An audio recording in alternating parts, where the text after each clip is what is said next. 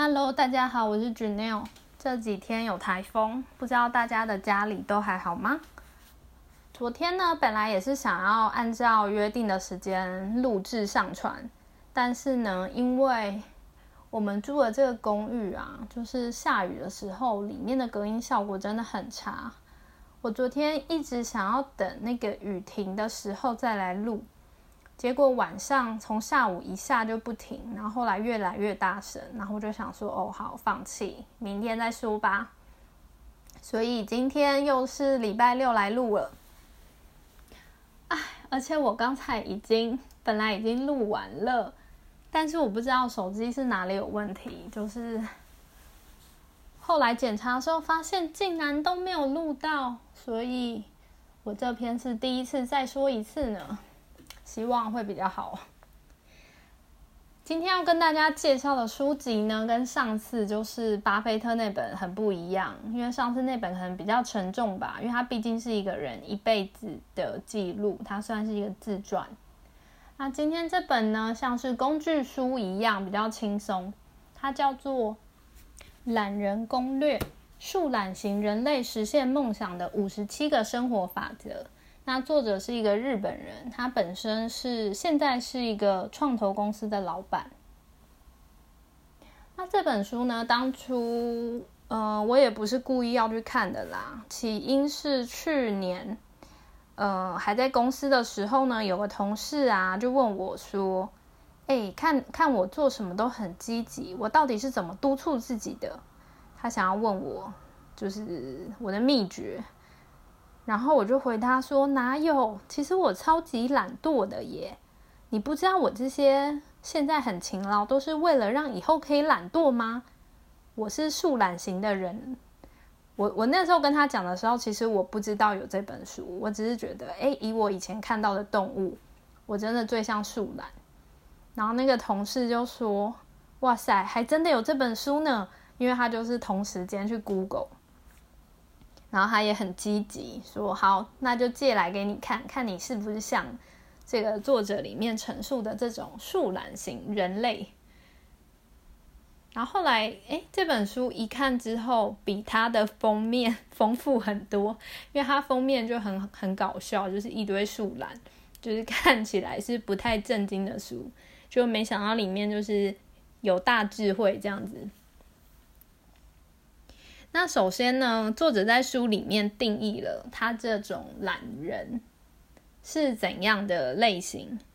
他不是那种贪图小打小闹的眼前利益，也就是说呢，他会为了未来的就是可以懒惰到永远，现在愿意牺牲一点小小的时间去勤劳一下。那他说他是这种懒人。但是他并非一刚开始就是这种懒人，因为呃，如果如果你是懒懒散型人，就是懒散型个性的，你应该都会知道，其实懒散根本就是人类的天性吧，就很容易就可以懒散。但是如果你要做到又懒散，然后又积极的话，你还是需要一些特殊的方式。嗯，因此作者在这边定义啊，他说这本书的目标是希望懒散的人看到之后呢，都可以变成他这种前进型的懒散之人。好，我非常喜欢这个名词，就是最后可以让现在的辛苦是为了以后的懒散。然后不过这边也是要回馈一下，我不知道大家有没有听过一句话叫做。科技的发展都是为了让人类可以更加的懒惰，我是百分之百同意这句话的。因为你看哦，像五十年前我父母他们小时候，当年没有洗衣机，没有现在的洗碗机，没有扫地机器人，所以你知道吗？以前的人其实花很多时间在做这种家事，呃，其实是。每天都会发生的，因此他的时间花在这边，他的时间就不能花去做更有价值的事情，譬如说，呃，研钻研知识，然后可以发现一些新的东西啊，造福人类。所以人类的科技发展一直以来都是，呃，借由科技，不管那个科技是电脑啊，还是后来的一些机器设备啊、自动化啊、开刀啊什么的，都是为了让人类可以去减轻那种，呃，我们活在，嗯，我们花在我们为了生存所需要的饮食。或者是我们的需求上面，把我们的时间从这些事情上 release 出来，然后我们可以做一些更有产值，然后整个触动人类文明发展。嗯，就还可以举个例子啦，就是像农业机械化也是这个事情。我们现在产出的粮食其实已经是一百年前的一年哦，一百年前可能过去好几年加总都不如我们现在一年产全球可以产出的粮食。原因就是那个机械化了，而且我们现在还用更少的人力去做这件事情，所以这些多出来人的时间会拿去干嘛？所以你就会发现嘛，其实会有非常多的发明出现，因为人类已经不在于挣扎，呃，只是为了温饱而去每天努力工作赚钱这样子。所以我觉得不可否认啦，就是呃。还蛮多人个性里应该都有带有这个懒散的成分，但是呢，如果你是纯粹，它里面还有定一个名词，就纯粹什么败坏型懒散之人，就是你只会懒散，但你没办法前进，你最后还是会毁了你自己。所以它里面就是提出五十七个实用的建议，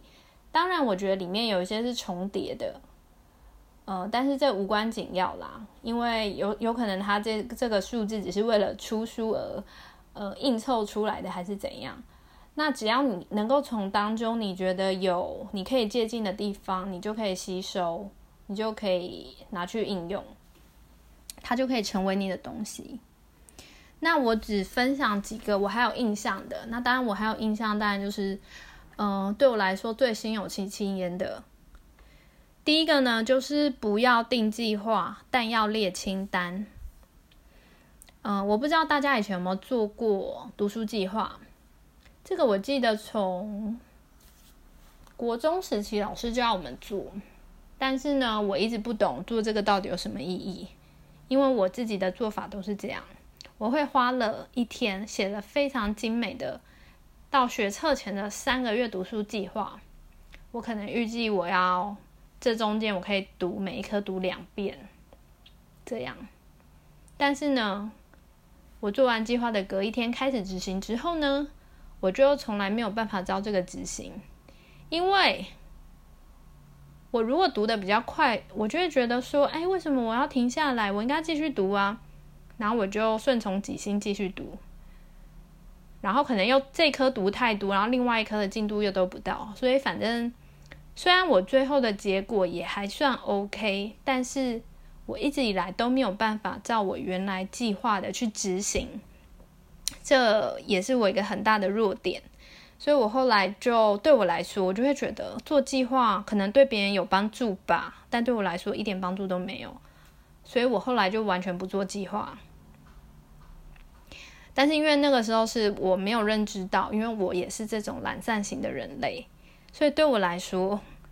如果我做好一个精美的计划，然后每时每刻都要照着上面去做，其实我是打从心底是抗拒的，所以根本做不到。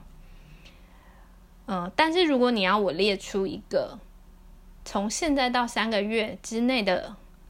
读书必完成项目，我可以给你列出来，然后我也可以在这三个月内都如期呃都完成，然后把它们打勾。所以我还蛮，就是当作者提出这个建议的时候，我觉得有种醒钟敲响的感觉，就是有被提醒。哎，对，所以我这种人不要定详细的计划，但是我就列一个我的代办事项，然后随着我自己想做的顺序去做。哦，作者里面有提一点，我觉得非常跟他有共鸣。他说：“我们也不要排优先顺序，因为对我们来说，有动机是最重要的。因为我们就很懒嘛，所以如果这个清单里面有某几个会让我们最有动机，现在就立即起来做，那就不要浪费啊。那当然就先做这几个啊。那做完之后，因为你为了完成你的清单嘛，你为了把它们全部都打勾，所以接下来你就会，你本来就有一个愉悦的心态，完成了你最喜欢的几项，然后你就可以带着这个愉悦愉悦的心态被其他事项消磨，然后会让你最后都可以完成。所以，我觉我觉得对我来说，这是一个很好的建议。然后再来呢，他提了另外一点，叫做找人一起做。因为我们很懒散嘛，所以，呃，这么懒散的人，如果没有别人的督促，是很难完成一件事。然后里面作者举了一个我也非常同意的例子，他说，因为懒惰的人最难做到，但又最攸关。嗯，人生的事就是运动，因为运动其实是一个真的是一辈子没有人强制你要做，但你不做会对你，嗯，人生造成很大损伤的一件事，大家应该都知道吧？如果你身为一个上班族，你从学校毕业之后，你没有体育课，然后你就。因为工作繁忙，就再也不运动，然后直到你六十五岁退休，这中间可能过了四十年，你都没运动，你知道会发生什么事吗？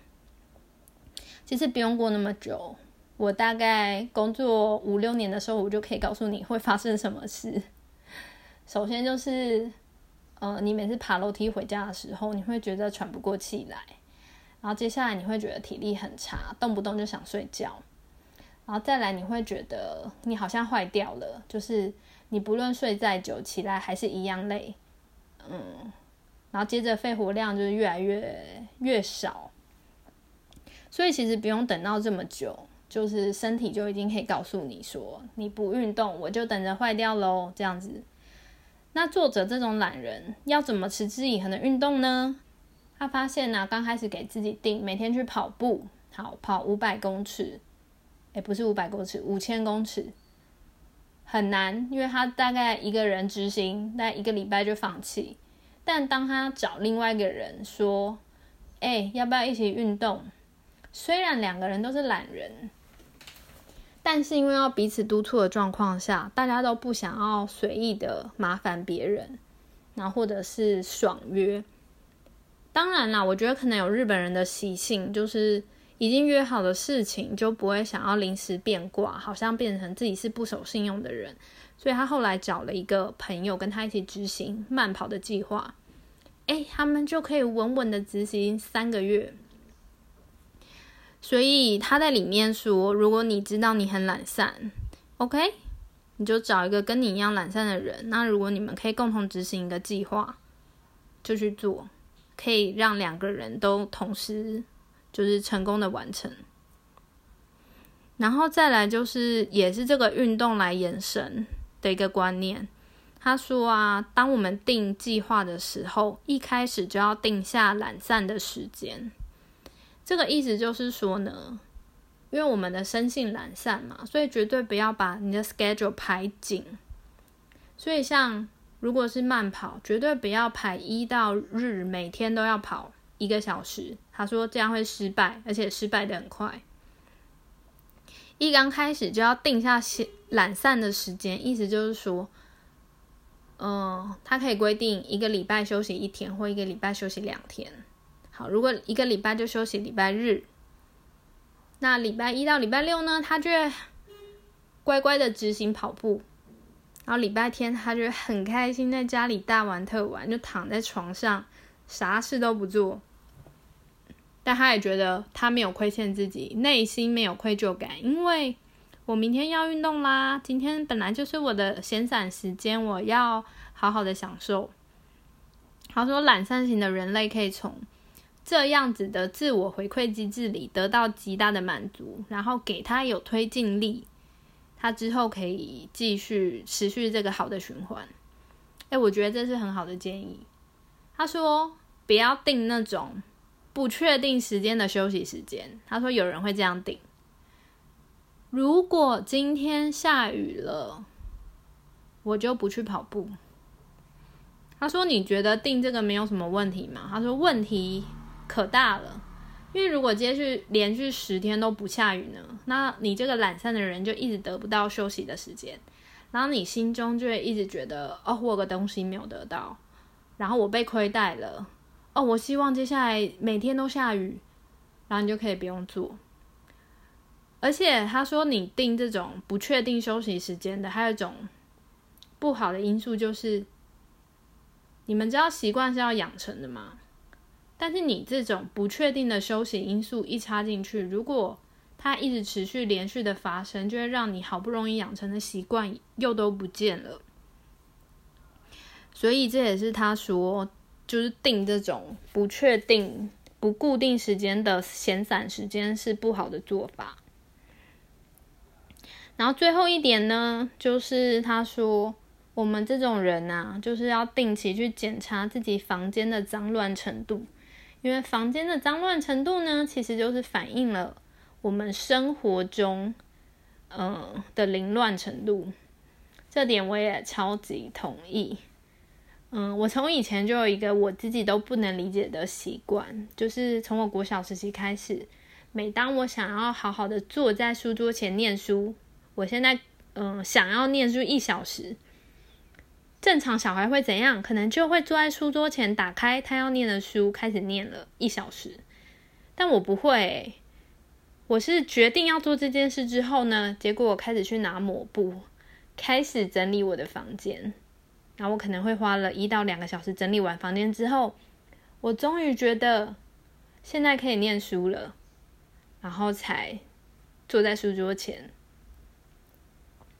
那为什么呢？我一直都不懂为什么我这个习惯，因为我这个习惯其实从国小之后，国中、高中、大学、研究所一直都持续这种奇怪的行径。但我就发现，如果我没有先整理房间，我真的没办法 念书。那原因就是呢，嗯，我的房间其实真的反映了我的心态。我的房间是可以乱到怎样呢？因为我忙碌的时候啊，基本上我是不会有时间每个礼拜固定什么，像那个办公室有请那个外包清洁人员呐，每个礼拜帮你打扫一次桌面什么的，家里就不会有这种事嘛。所以我之前在事务所最忙的时候，曾经有连续两年连过年都没时间整理，所以造成小昆虫们。最常见的就是蜘蛛嘛，它就会在我的窗台边结起它的网，它还在上上面、下面爬来爬去，但我都不以为意，因为我真的没时间理它了。嗯，以前都还会有时间就会扑杀它，或把它赶到外面，但那阵子真的就是严重到这个程度。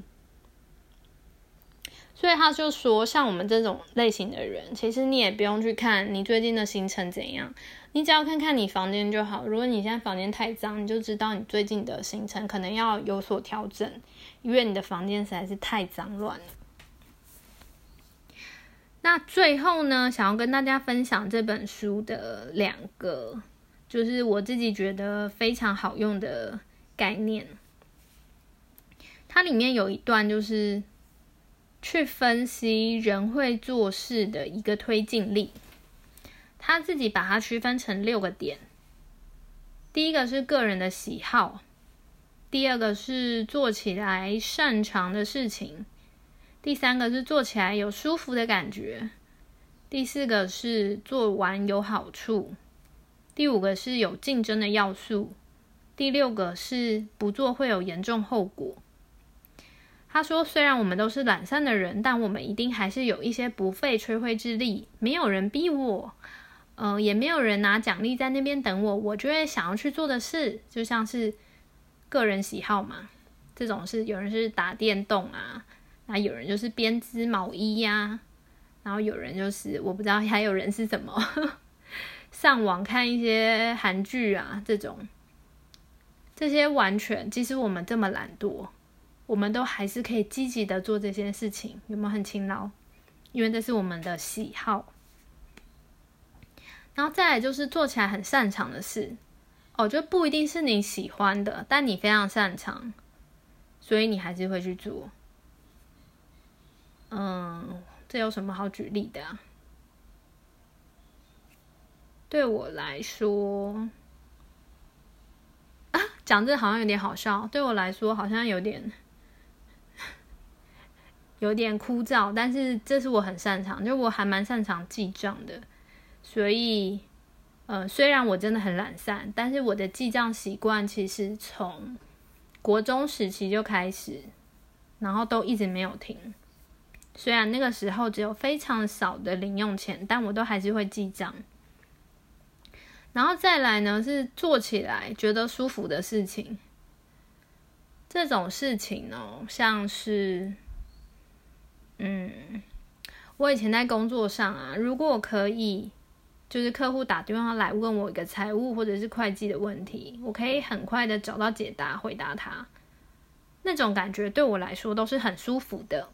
所以即使客户他问那个问题呢，花了我一个小时。然后他也没有额外给我奖赏，我的老板也没有额外给我奖励，我都会非常乐意去做，因为做这件事让我心理上感觉非常的舒服。然后再来就是有好处的事情，这个就更不用说啊。通常就是如果你是 sales 类型的，就是角色，如果你不是很喜欢去推销，但是你成交了一笔订单之后呢，你在下个月的奖金就有增加。那就是对你有一个直接的好处，所以即使你不是很喜欢，你都会去做。然后再来就是竞争的要素，就是同样啦，如果都是念书，你一个人念，你可能会觉得一下子就没有什么动力。但如果呢，嗯，